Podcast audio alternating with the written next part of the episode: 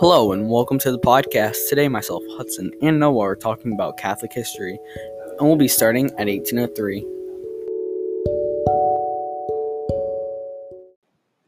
In 1803, Napoleon sells the Louisiana Territory to the U.S., giving America double its land and strengthening the resources and power they have. In return, the U.S. gave France $15 million. France used this money for the war they were fighting against Great Britain. How do you think this purchase of the land impacted the United States and the rest of the world? I would say there is quite a big impact from the Louisiana Purchase. As you said, it gave America important land that helped them grow. The port of the Mississippi River in New Orleans allowed for much easier travel and trade. There were a lot of people who moved to America, including Catholics, after this purchase. Yeah, those are pretty good points. In fact, 12 years later, about 150,000 Catholics have come to America, and by 1850, they become the largest religious group in the U.S., with about 2 million Catholics. Just before this, in 1846, Pope Pius IX is elected, and he leads the first and second plenary councils in Baltimore, along with the First Vatican Council and his papacy. During this Vatican Council, Italian troops take over the Papal States and Rome, causing it to shut down in 1870. This was pretty unfortunate for Pope Pius IX, wasn't it? He even called himself the prisoner of the Vatican. Only a year after this, there was a German statesman named Otto von Bismarck. He overthrows the control that the Austrian emperor had on the divided German states and reunites them to form a new German empire. Leading this empire, he will start to control churches and schools, really restricting what they could do. He even started to persecute Catholics. Why do you think Bismarck was doing all of this? Well, after Vatican I, the Pope declared that the guides and statements about faith and morals declared by the magisterium had no errors. But Bismarck did not like this and thought this would cause Catholics to ignore his government. It must have been scary and difficult for Catholics during those times. Anyways, what happened after this? After the death of Pius IX, Leo XIII takes his place as Pope. Over his career as Pope, he writes a total of 85 encyclicals. He also leads the Third Plenary Council in 1884 that puts together the Baltimore Catechism. Next, Pope Leo XIII will die in 1903, and Pope Pius X is elected Pope after him. Soon, the largest war in history at the time will begin. World War I will be fought from 1914 to 1918. This war was fought mostly across Europe and in parts of Asia, but affected lots of other countries. The Central Powers were against the Allied powers, and in the end, the Allied powers won the war. As a result, many empires had fallen, and of course, tens of million people have sadly died. This war really did change the world, Noah. Pope Pius XI will be elected in 1922, and seven years later, the Church gains freedom through the Lateran Treaty of 1929. They become an independent state from Italy. This is a big moment in history for the Church. This means they can run as a country separate from Italy. During this year, there was also a crash in the American stock market. This had a huge effect on people across the world. Many companies lost large amounts of money, and people were left without jobs. How do you think you would feel if you were living during this time? It must have really been brutal. Families would have to work hard to get through these days.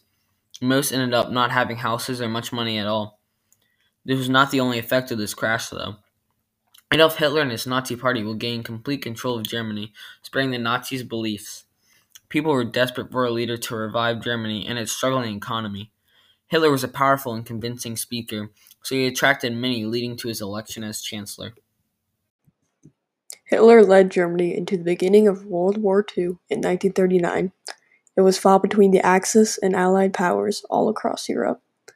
It finally ended after six years when the US dropped two nuclear bombs on Japan. This war was, and still is, the worst war of all time, producing between 70 to 85 million total deaths. The entire world was affected, especially Europe, which was mostly destroyed in ruins. It really was a terrible war. The church actually was affected because of this war, too. The two popes before and during the war condemned the Nazis and their teachings. The church sent bishops and priests to visit American military and servicemen. Lastly, the Vatican City was actually bombed during World War II, causing great damage.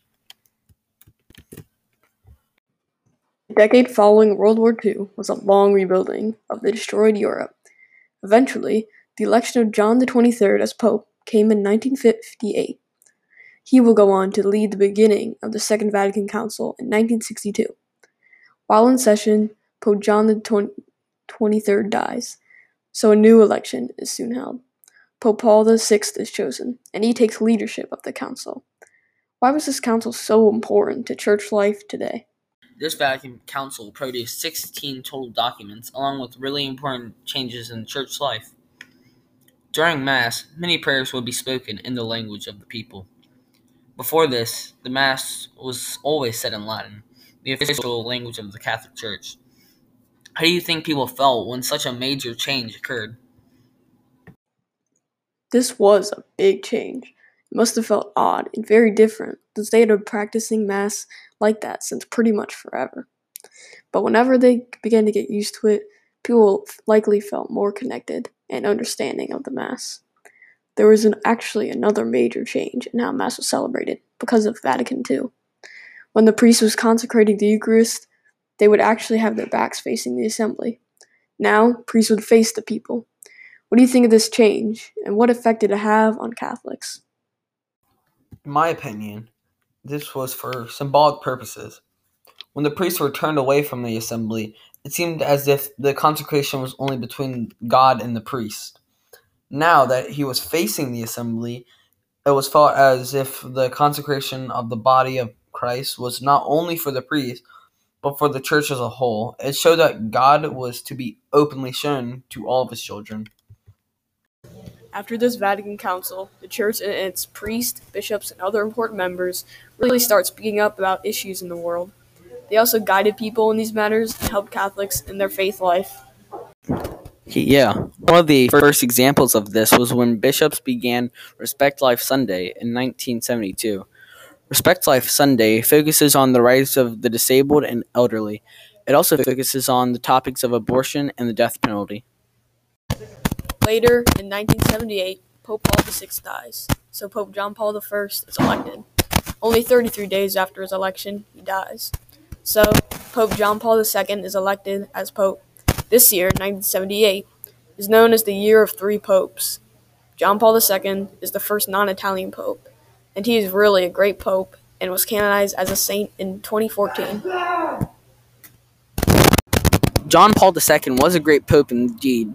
During his time as pope, Pope John Paul helps end communism across Europe. He also appoints cardinals to write a new catechism of the Catholic Church in 1986. This catechism explains and gives information on many important topics. A big year coming up was the year 2000. Pope John Paul II celebrated his great or this great jubilee year of 2000. He asked for forgiveness of all the sins of the brothers and sisters of the church, past and present. While the Pope is doing this, bishops are writing many letters and encyclicals. They inform people about topics such as war, human life and dignity, social justice, and our mission as Catholics. What would you say is the mission of Catholics? Our mission as Catholics is to evangelize and spread God's word. We should also trust in God and believe in God and His plan for us, especially when times get rough. We are to also lay down our sins to the Lord so that He can forgive us. Yeah, that pretty much sums it up. Next in history will be the death of Pope John Paul II in 2005. Millions gathered in St. Peter's Square for his funeral. The following Pope is Benedict XVI. After eight years as Pope, he surprisingly resigns from his job. He's actually the first Pope to ever do this. Pope Francis will take his place and still hold, holds this office to this day.